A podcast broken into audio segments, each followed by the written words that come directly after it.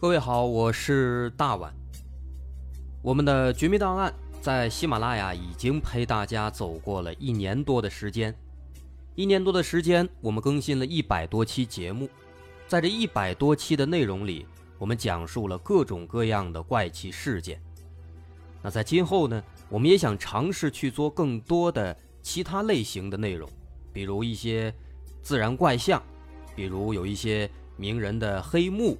或者说是黑帮的发迹史，亦或是各种悬疑大案，以及更多的其他题材的探索。针对这些内容，目前我们也已经有了一个大概的规划。我们将会把这些内容做一个大概的整合，放在之后我们即将推出的一个新的专辑当中。这个专辑的名字暂定叫做《绝密档案：深夜调查局两百家尘封的未解之谜》当中。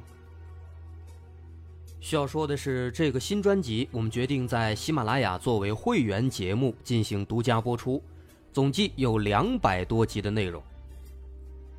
专辑上线时间将会在不久之后的九月九号，大家届时可以在喜马拉雅搜索关键词“绝密档案深夜调查局”，就能够找到这部新的专辑了。在上线前的这段时间当中，也欢迎大家添加我们喜马拉雅工作人员的微信。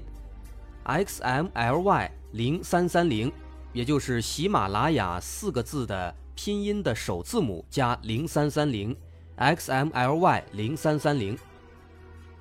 添加微信之后，工作人员将会把大家拉进喜马拉雅官方的粉丝群，届时将会有不少福利活动，送喜点、送签名书等等其他惊喜在等着大家。需要特别说明的是，新专辑。将会是喜马拉雅的会员专辑，也就是说，如果您是喜马拉雅的会员，就可以免费收听本专辑。目前，喜马拉雅的会员价格为每个月六块钱，六块钱就可以听到我们的两百多集故事，也是很划算了。希望大家能够多多理解，多多捧场。九月九号，我们不见不散。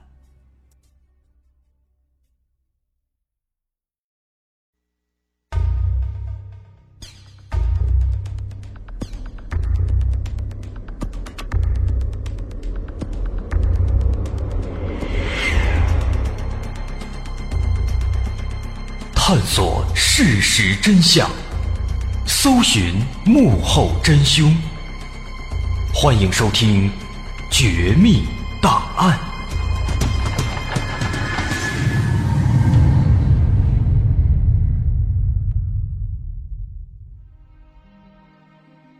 还原事实，探索真相。欢迎收听《绝密档案》，我是大碗。在上期节目当中，我们介绍了在一九九二年十一月二十四号早晨发生在桂林的一场离奇的空难。后来，我们也大概介绍了那起空难的奇怪的地方，也试着分析了空难的原因，但是很不乐观。最后分析了半天，好像都没有什么结果。不是天气问题，不是指挥问题，不是飞行员的问题，也不是飞机的问题，那是谁的问题呢？难道说是有人劫机吗？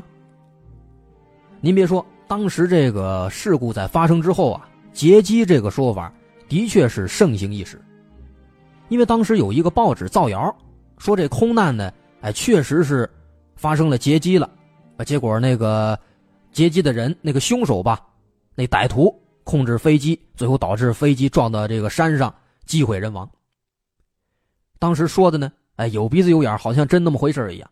不过后来很快被这新华社就辟谣了，那证据呢很简单，当时那个报纸根本就没派人来采访，而且后来警方对这个飞机上这一百四十一个人的所有信息全都查了一遍，都是正经人，没有什么可疑的人物，劫机的这个可能性是非常非常小的。那在这儿呢，既然咱们提到劫机了，咱们就必须再提一提网上的某一个说法。在网上，如果找有关这场空难的一些资料的话，能找到一篇关于这场空难的文章。那个文章呢，是以一个第一人称的小说的形式写的，还分什么第一节、第二节、第三节，一章、两章什么的。这个情况其实一般，咱们根本就不需要看。这个百分之九十是根据真实情况杜撰的。类似的这样的文章其实有很多，包括那个很著名的彭加木失踪的事件，在网上就有一个类似于小说形式的文章，第一人称写的，都是这个类型。那不过咱们今天既然提到了，咱们就简单说两句，因为这篇文章里面有两个地方很有意思，很容易误导一些不明真相的群众。在那个文章里啊，说当时呢，因为这个飞机上的受害者都已经粉身碎骨了，没有办法通过拼凑还原尸体。那怎么办呢？怎么能够确保这些人数确实是一百四十一个人？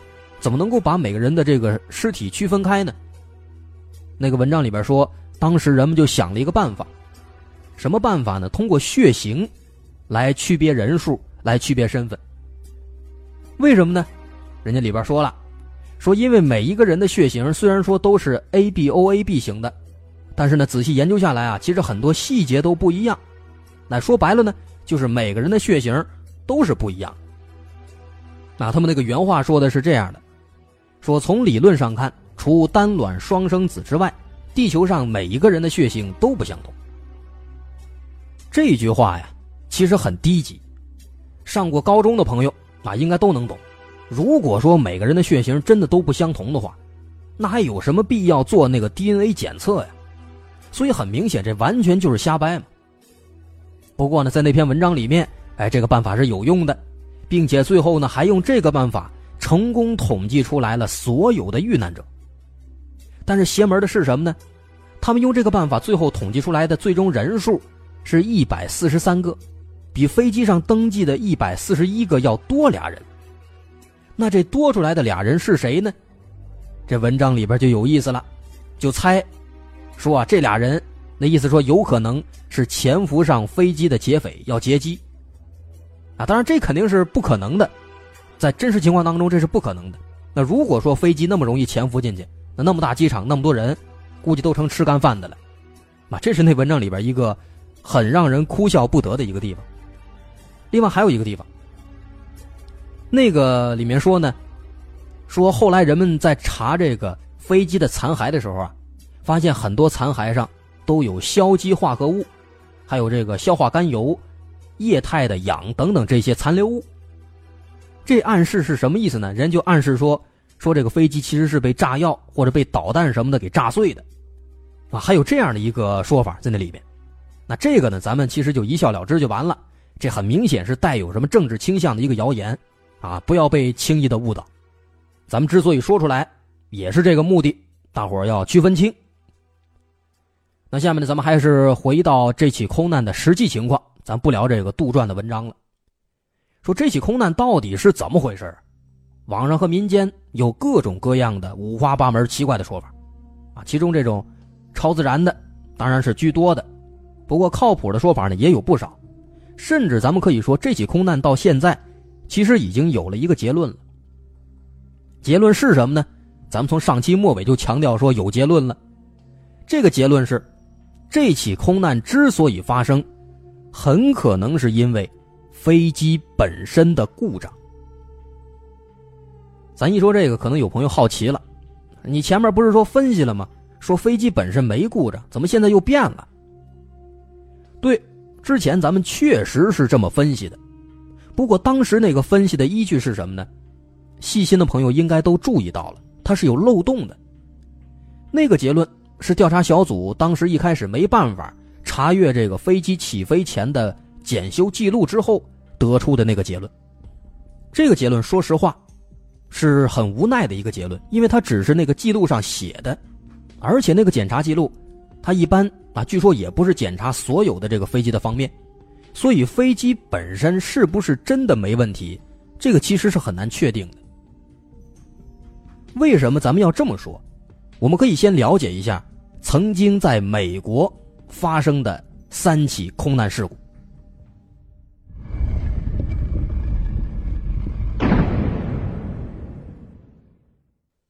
在说这三起事故之前，啊，咱们可以先透露一下。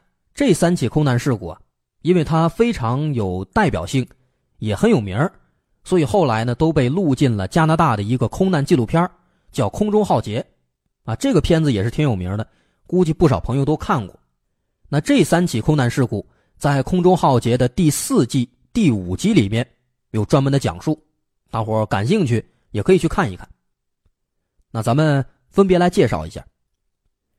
首先，第一起空难事故发生在一九九一年三月三号，当时是美国联合航空公司的一架波音七三七二九幺型的五八五号航班，从丹佛国际机场飞往科罗拉多全机场。当时飞机它在马上要降落到科罗拉多全机场的时候，飞机的垂直尾翼的方向舵突然开始转向右侧，飞机随后。向右翻滚，直到坠毁，撞到地面上。这场事故导致飞机上的二十五名乘客和机组成员全部遇难。那么这场事故它的直接原因说的很明白了：垂直尾翼的方向舵突然向右转，导致飞机不断的向右翻滚，直到坠毁，撞到地面上。那么为什么会发生这样的事情呢？咱们可以用之前。咱们分析桂林空难的那个思路，来套用一下，来分析这儿，气象、地面指挥、飞行员自身、飞机本身，从这四个方面套用一下，分析一下是什么原因。首先，气象，当时科罗拉多全机场的上空天气晴朗，啊，当时虽然说有一个强气流，但是后来分析证明这个强气流没有对飞机造成什么影响。另外，地面指挥。这个也是没有问题的，这一点一般来说应该都没什么问题。那再看飞行员本身，机长叫哈罗德·格林，当年五十二岁，啊，一看就是老司机了。他有二十年的飞行经验，飞行总时长长达九千九百零二小时，其中驾驶这个波音七三七型号的飞机，飞行时间有一千七百三十二小时，表现一向是十分优秀。副机长叫帕特·爱迪生。当年四十二岁，他的总飞行时长也有三千九百零三小时，驾驶这个波音七三七的时间也是长达一千多小时，表现也很优秀。所以从这儿来看，飞行员的原因也基本可以排除，都是老司机。那么现在只剩下一个了，就是飞机本身的原因。后来分析这个黑匣子里面的数据，发现在事故发生的时候，飞机它突然完全失控了。机组成员当时在飞机上想控制住飞机，但是一直没成功，最后飞机短时间之内撞向地面，机毁人亡。这架飞机，它当时撞到地面上之后是什么情况呢？跟咱们今天说的这个桂林空难的情况是差不多的，整架飞机也都是粉碎性解体，找不到大块的飞机碎片，坠机现场呢，也找不到任何比较完整的。人的尸体碎块，可以说，不管是飞机还是人，现场的情况跟桂林空难是一模一样。当时这个美国国家安全运输委员会啊，查了很长时间，也是没有查出这个空难到底是怎么回事，不知道为什么飞机啊突然就不受控制了，不清楚。这是第一起空难，然后第二起空难发生在一九九四年九月八号。这一天，全美航空公司的一架波音七三七三百型的四二七号航班，啊，可以看到这个飞机型号，波音七三七三百，跟咱们今天说的桂林空难的飞机型号是一样的。那这架飞机的情况也差不多，也是在准备降落到这个匹兹堡国际机场的时候，垂直尾翼的方向舵突然转向左侧，飞机开始向左翻滚，直到撞向地面，最终导致。一百三十二名乘客还有机组成员全部遇难。这场空难它的直接原因也是相当明显的，垂直尾翼的方向舵突然左转，导致飞机向左翻滚撞向地面。那么这个事故是什么原因呢？咱们也可以用那四点来套用一下。天气，当时匹兹堡国际机场上空那是天气晴朗，连风都没有，直接排除。地面指挥这个也可以直接排除，那会不会是机长或者是机组成员的失误呢？机长叫彼得·格尔马诺，当时四十五岁，他的飞行时长相当长，一万两千小时，也是非常优秀的。副机长查尔斯·艾米特，当时三十八岁，他的飞行时长是九千一百个小时，也是表现优秀。所以说说白了，不太可能是机组成员的失误。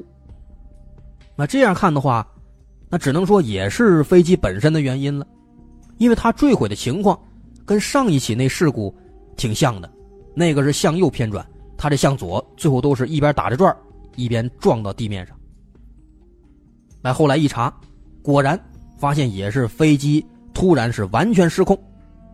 那机长也是想控制飞机，但是没有效果，最终撞到地面上。这一架飞机的情况。跟上一个也一样，除了它的尾翼有一部分是相对比较完整的保存下来了，其他部分全部都是粉碎性解体，里面的乘客也都一样，全都是粉身碎骨。那这一次后来，他们也是查查了好长时间，最后也没有得出结论，还是没闹明白飞机为什么会突然失控。这是第二起空难。然后咱们看第三起，这第三起就不能算是空难事故了，因为这个事故呢后来成功的化险为夷了。它是发生在一九九六年的六月九号，当时是东风航空公司的波音七三七二百型的五幺七号航班，从新泽西州的特伦顿飞往维吉尼亚州的里奇蒙机场。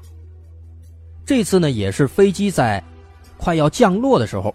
当时在这个一千二百米的高空当中，这个时候呢，这个阶段是人为操纵的阶段，操控飞机的是机长布莱恩·毕夏普。但是这个时候啊，他人为操控的时候，突然发现飞机正在自己往右倾斜，慢慢的往右翻转。看到这个情况，机长布莱恩想调整，但是发现这个时候飞机是完全失控的。那怎么办呢？机长马上就采取这个紧急措施，调节引擎不均匀的输出功率，希望让飞机能够恢复水平飞行，能安全下来。弄了一顿之后呢，也不知道是不是起作用了，反正过了一会儿啊，哎，这飞机确实开始自行恢复了，又正常了。可是正常飞行没过几秒钟，又过一会儿，这飞机又一次又开始往右倾斜了。并且呢，已经偏离轨道，开始往下坠落了。那这下子机长又吓了一跳，马上再采取措施。还又过了一会儿，这飞机自己又恢复了，又开始正常的水平飞行了。那连续出现了两次这样的奇怪的情况，机长是吓得不轻啊。为了防止发生第三次失控呢，他马上通知全机进入紧急状态，并且要求副驾驶对地面的塔台。啊，说出他们现在所处的这个情况，遇到了什么样的问题？那地面，里奇蒙国际机场也开始做出紧急戒备状态。啊，不过好在最后这个飞机呢，它安全着陆了，没再出第三次状况。除了是一名空乘受了轻伤之外，其他乘客还有那些其他成员，因为都是快这个降落了，所以都系着安全带，都没受伤。那飞机上呢？也没有什么损毁，可以说是成功的化险为夷了。那么这起事故就成了一个非常关键的突破口，因为这三起空难都太相似了，飞机的型号都是波音七三七，都是发生了不受控制的转向，机组成员也都是没什么问题，都是老司机，天气也没问题，地面控制更不可能出现问题，飞机上的乘客还有机组成员。也都是正经人不存在对这个飞机做手脚的可能性。所以说到这儿很明显就是飞机本身的问题。那因为这次飞机没有受损，再加上机长的描述，再结合之前两起空难的情况，最终通过调查发现，这个问题很可能是在飞机的方向舵上。后来，那个调查的小组吧。他们对这个方向舵里面的液压器做了一连串的实验，结果最后就证实，这个装置啊，在经过极端的温差之后，会被卡住，导致飞机失控偏转，最终会以极高的速度撞向地面。这就是这三起空难、三起事故出现的根本原因。那结果出来之后，波音公司就采取了一系列措施。首先是修改了全部的737机型的尾舵的设计，并且免费更换了全球所有737客机的相关零件。其次呢，严格培训飞行员，应对这个方向舵的紧急情况。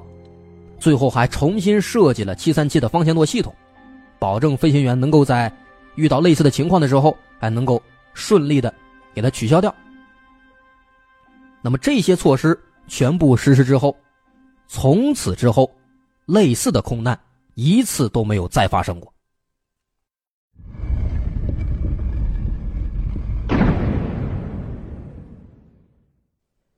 那现在，咱们说完这三起美国的飞行事故，然后我们再回过头来看一看我们今天说的这起国内的桂林的空难事故，看看这个桂林的空难跟那三起有什么相似之处。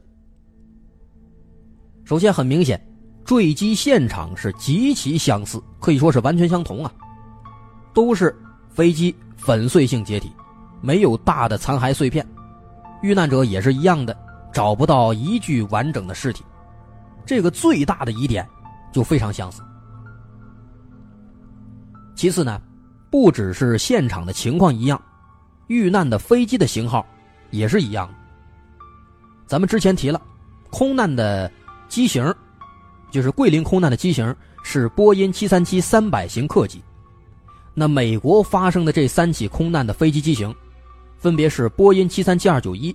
波音七三七三百和波音七三七二百，所以到这儿呢，第二个共同点就出来了，机型都是一个系列的，而刚刚的那个结论里边，咱们也说的很明白了，波音七三七型号的客机全部都存在这个方向舵失控的问题。然后我们再看看空难发生的时间，桂林空难发生的时间是一九九二年十一月二十四号。那美国那三起空难的事故分别发生的时间，在一九九一年、一九九四年和一九九六年。在最后一九九六年的这起事故当中，查出了事故原因是方向舵问题。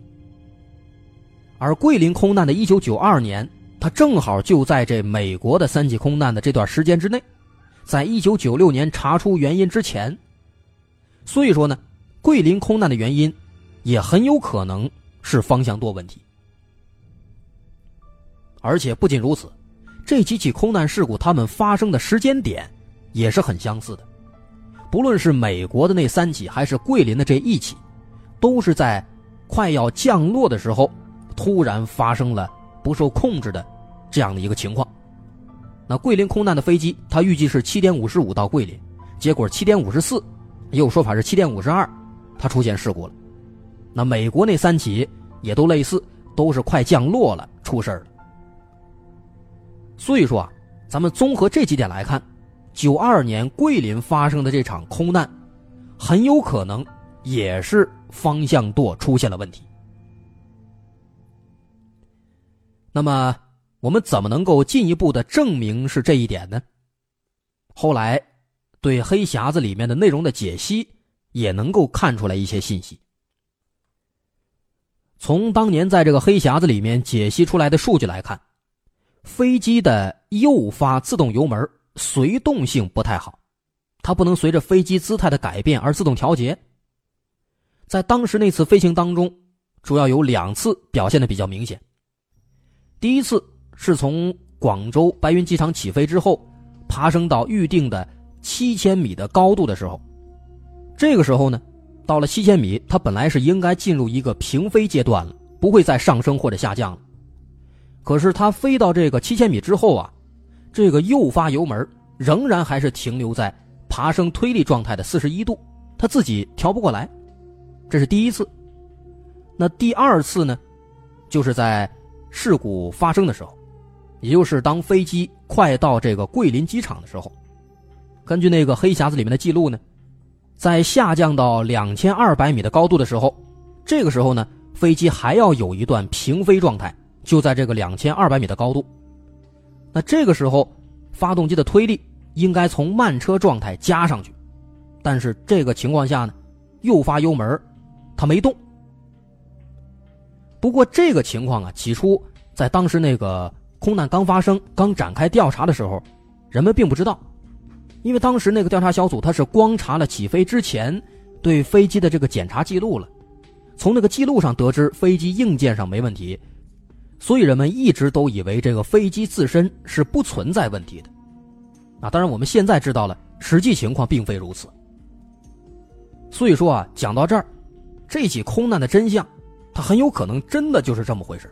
虽然说现在似乎官方没有给一个定论，但是从这些这个情况上来看，极有可能就是方向舵的问题。那方向舵自身存在这个 bug，导致转向失控，最终呢，飞机以一个相当高的速度直接从天上冲到地下，吧唧撞山上了。这也能够解释为什么飞机撞得这么碎，毕竟这个速度那太快了。那在最后呢，对于这起空难事故当中存在的一些奇怪之处，我们也可以适当的来解释一下。首先就是说，大伙最关注的机毁人亡，为什么全部都是粉碎性解体，一个大块都没有？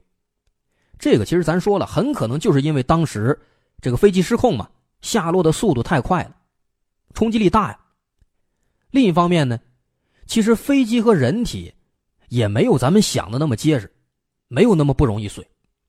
其实有很多的空难事故都会遇到飞机完全解体这样的情况。咱们之前说的那个阿拉斯加空难，那算是一起粉碎性解体。